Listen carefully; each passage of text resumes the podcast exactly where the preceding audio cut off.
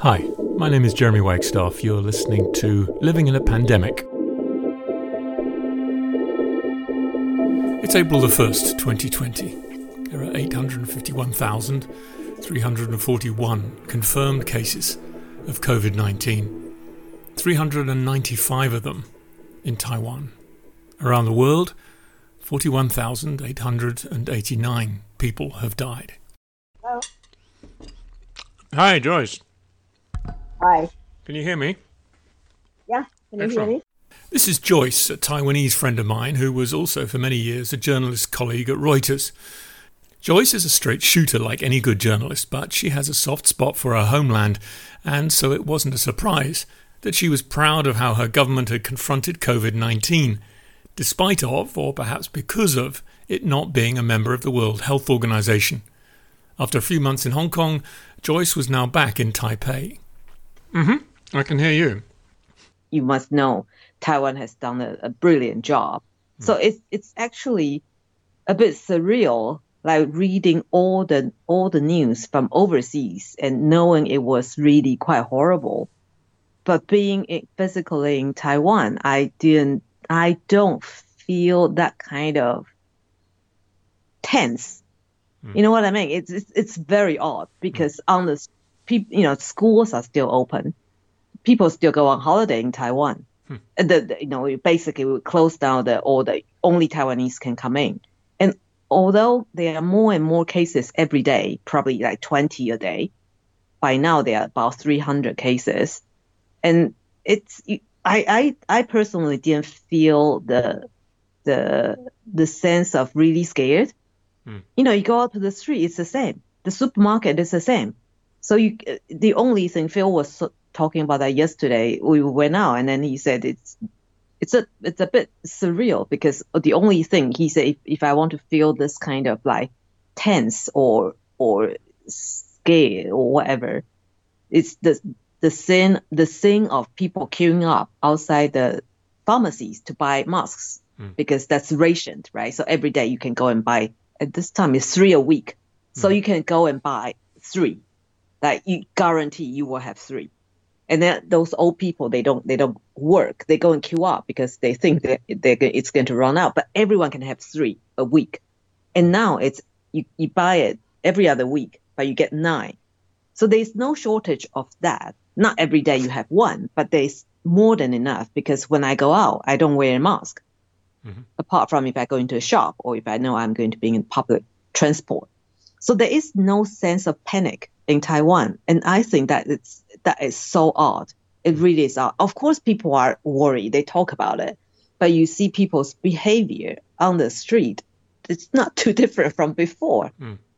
And I find I find that a bit scary because I don't know if um, if, if as if people here are a little bit too relaxed. Mm-hmm. The government is doing a, a fantastic job, but people are a bit relaxed hmm. and as if nothing. There's nothing. We are we are on this la la land. No one can attack us.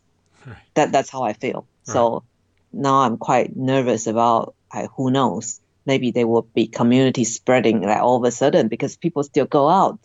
You know, there is a long long weekend holiday this weekend, and all the all the B and B's and and hotels are booked up. People are going out for holiday in Taiwan. And then the government is not telling people not to go. The government still says that keep distance and you know when you when you eat, don't don't sit next to someone on the street one meter away. And if you can avoid it, don't go. That that's all the government is saying. This, the government said uh, we're not going to tell you don't do this. We're going to fine you. No, there's nothing like that. So I think the government, I don't know, they must know what they are doing. They've done a good job until now, and I'm sure they know what they are doing. But it's it's a bit a bit a bit too relaxed to my liking. when, when you say they've done a great job, what have, what have they done? and I think it was early January when this just before even I think was it when they locked down Wuhan. I think the government announced to ban exports of the face masks, right? So Taiwan is not going to export any outside, and then the government like kind of took control of all the mask fa- factories, and then and then increased the production.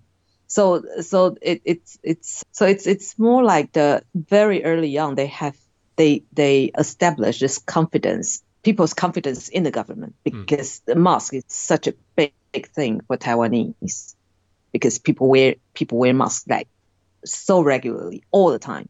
So if you cannot have that, that's it. People will not have confidence in you. So the government very early on picked that up. So they, they assure people we don't have enough, but then we will have more. And then we're not going to export any. We leave everything in Taiwan. So you, you will not you will not panic buy because you can only buy three a week. So mm. that kind of settle the sentiment, I think, at mm. the very early stage. So later on, there was I think there was one day there was some rumor about like toilet paper and then the government came up, came out to say, that's not true. We have so much material, the toilet paper, we have so much, you don't have to worry about it. And every time that happened, and then some minister or whatever will come out and say, that is not true.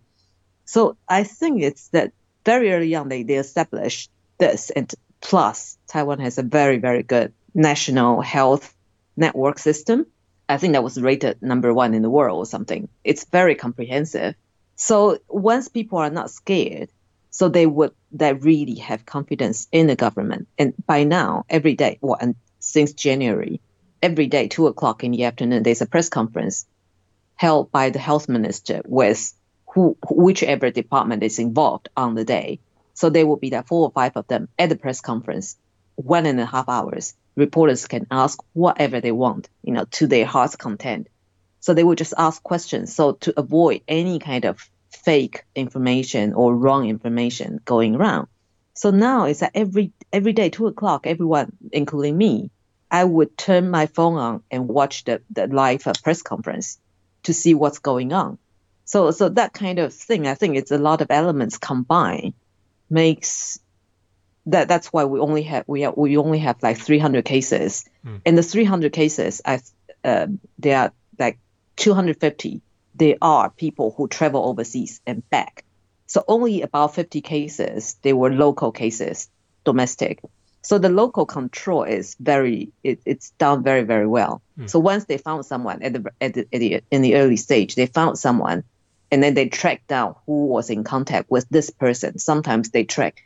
I remember the first, I would say the first 10 or 20 cases, each case they would track maybe about 500 people and you can you you are allowed to do it because it's not big it's not big yet. Mm. and then gradually they close down the, the you know stop anyone coming from china stop whatever. So the control is is actually pretty good i think. But then you know i'm taiwanese i'm biased. Another big factor is because you know because taiwan taiwan is not in WHO you're on your own. What do you do? Mm. you can only do whatever you can right? It, it's not like who's anyone's going to help you so I think this kind of like not in the WHO after the SARS really keeps the government on on their toes. Mm-hmm. They really think we need to be very very careful about it. We need to be like super super sensitive. Mm. So they started everything so early on. So I think it was even Italy was the first one to cut down all the flights to cancel all the flights to China. I think Taiwan did that maybe even long even before that. Right and then anyone anyone from Wuhan had to go through the, the temperature check, check. I think that, that that was in December already because Taiwan sent some officials to Wuhan to check out what's going on when, when they heard it. And then they went. And then when they came back, and then they, they straight away they informed the WHO. And then WHO, of course, they don't, you know, don't give a damn. So no reply. And Taiwan decided, okay, we're going to we're going to do it ourselves. So they start to check temperatures of all the all the um, flights, passengers on all the flights coming in from China. So they check out the first one. I think that, that must be January. The, the first one, that was one from China, China, uh, Taiwanese businesswoman coming back from Wuhan, and she was detected that she had that, and everything started from that. We had the first case coming back from Wuhan. That was it, hmm. and then ban the exports and and all that. So, have I done a good propaganda for my country? Very good. Yeah, I'm wondering. This is your little sideline, but I know you would be uh, critical if you felt it was uh, required to be critical. You are, after all, a journalist, right? yeah. So yeah, so yeah, my, my, my criticism is that I think the government is a little bit too relaxed, and then they, they try to please everyone, mm. and and because it's a very young democracy, you try to balance both. Mm. You know, not Singapore, not not not like Singapore, but then we don't want to be like uh like in the West, so liberal, but then we cannot control it so much. And of course, we cannot be in, like in China. So they try to do everything Mm. to please the people. So Mhm. that that's why I, I can see the the policy is really very very gentle. Like only last week, the government announced we recommend it's not to ban. We recommend indoors gathering less than 100 people, outdoors 500 people, and it's not a it's not a, a law. It's just a we recommend this. Hmm. There's no penalty whatsoever. That's the recommendation.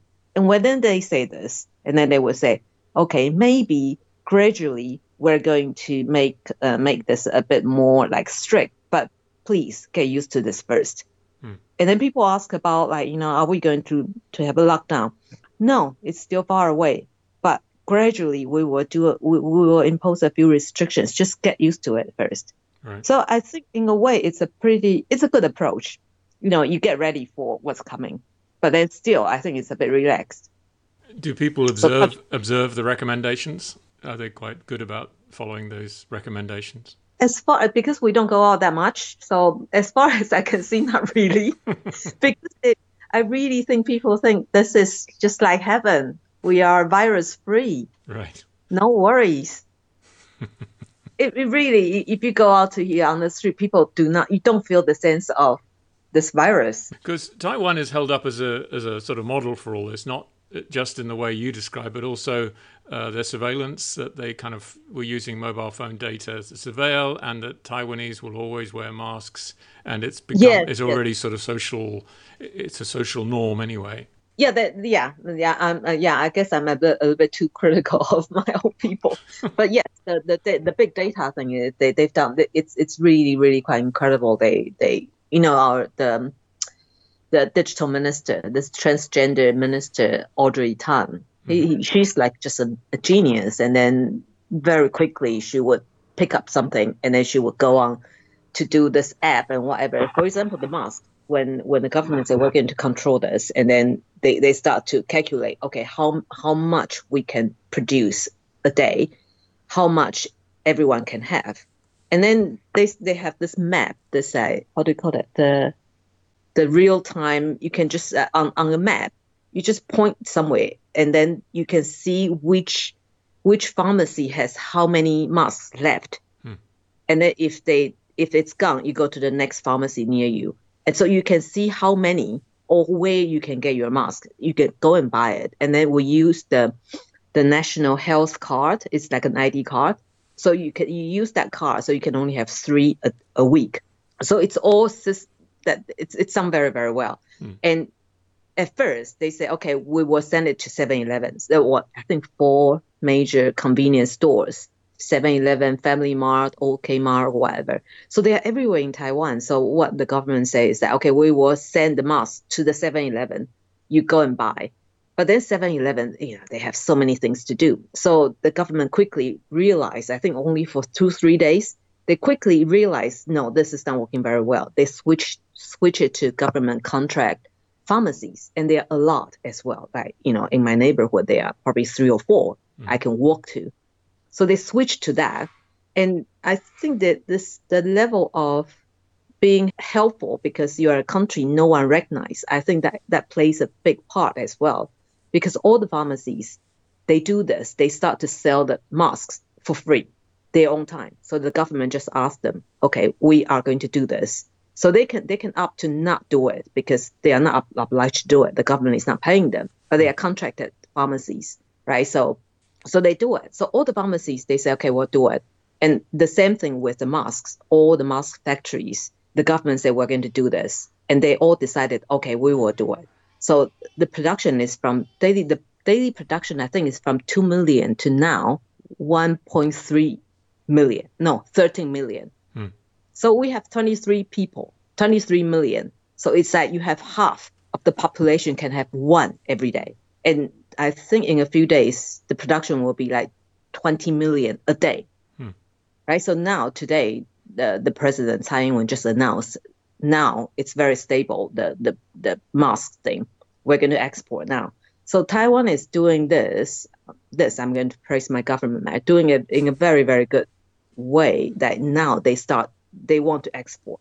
So it's it's high quality masks. Mm. So Taiwan is now I think the second biggest mask producer in the world or something. Right. And it's only in a month's time they're putting I don't know how many production lines and all the all the factories the you know the the engineers and whatever they there was a nice video like how they they do not care they are competitors because it's for the country's sake mm. so that thing i think is very very unique in other countries because you feel the pride of it and mm. the pharmacies as well and then they they kind of do this kind of thing so so the government say okay go and queue up at the pharmacies and then it's according to the number of your, your card the even numbers you go on these days odd numbers you go on these days so that has been going on for about a month. And then they quickly realized, okay, that's a waste of time. So now this Audrey Tang, the digital minister, very quickly developed this app. So you just go onto the, the government app. But according to my brother, you go onto the app and it took him like 30 seconds to go on. That was his his card. And then the government will send you uh, saying that, okay, it's been successful. And then you just wait and then they will send you an SMS to tell you it's ready. Go and pick it up from from the 7-Eleven. So you pick up, as of now, you pick up three masks from 7-Eleven, and then you pay a bit of shipping. That's 70 US cents for three masks. Hmm. Send send it to your 7-Eleven next door. So that's incredible. I really think that's so incredible.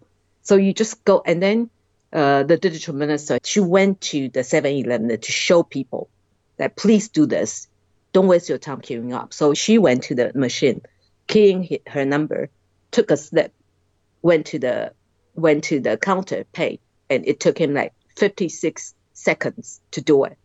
So now it became like a like a challenge. People started, okay, I have to do it in 40 seconds or whatever. Mm-hmm. So for that kind of thing, it's it's almost like a I, I find that very it's very clever and it's it's kind of it makes people want to participate because mm-hmm. everyone that the young people they are really into this mm-hmm. so so they want to participate this kind of like, okay i want to participate in this this trial session mm. only one day they want to see how how successful or how they can improve everyone went on to to try so to show like you know i'm part of this process so that kind of thing, I think the government is uh, the digital minister is doing a very very good job. Hmm.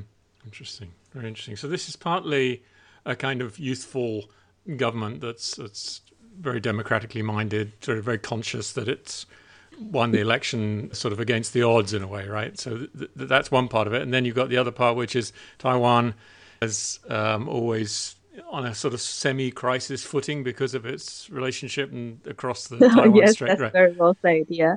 So yeah, you, because you you hmm. always worry, you're always scared. Hmm. So okay, it happened. What do we do? We, we very quickly we do something to stop it. So I think that's that's the mentality. Hmm. Very interesting. So what do you think is going to happen in the next few weeks? Before I call you again to see how you are in a week's time or so, what do you think is going to happen then? Are, are people going to have woken up to the fact that this is kind of they're maybe being a bit too laid back about this, or do you think it's going to look pretty much the same? I I think I think the government will impose a more strict regulations mm. over the next few weeks because it's from like the number of gatherings to the social distance. So I, I, I would I would imagine schools will close and then there will be more restrictions. Maybe I don't I don't think it will come to a lockdown. There's no way Taiwan do a lockdown. Right. Although reporters they all ask that question every day. When are we going to do a lockdown? And you yourself, I mean, it, it hasn't touched you or your family yet. The crisis hasn't, yeah, the coronavirus no, hasn't. No, not yet. at all. Right, right. It still feels no, quite distant then, in that sense. Well, no, I don't. Yeah, maybe, maybe I maybe I exaggerate. Maybe I exaggerated that. I, I think people are relaxed because I'm I'm I'm naturally a nervous person, so I feel they are too relaxed. Right. But say my brother and my sister, they cut down going out with friends and then you know these kind of things mm. already happening of course people still go out but then a lot of people they already cut down socializing and then my brother he doesn't cook but then now i think most of the time he will bring food back but not to eat outside mm-hmm. that kind of thing right. there is a that is quite apparent and like like my sister if if something happened, she would you know not go to this shop, go to that shop, that kind of thing. Hmm. That kind of impact, I think, is on everyone. Right.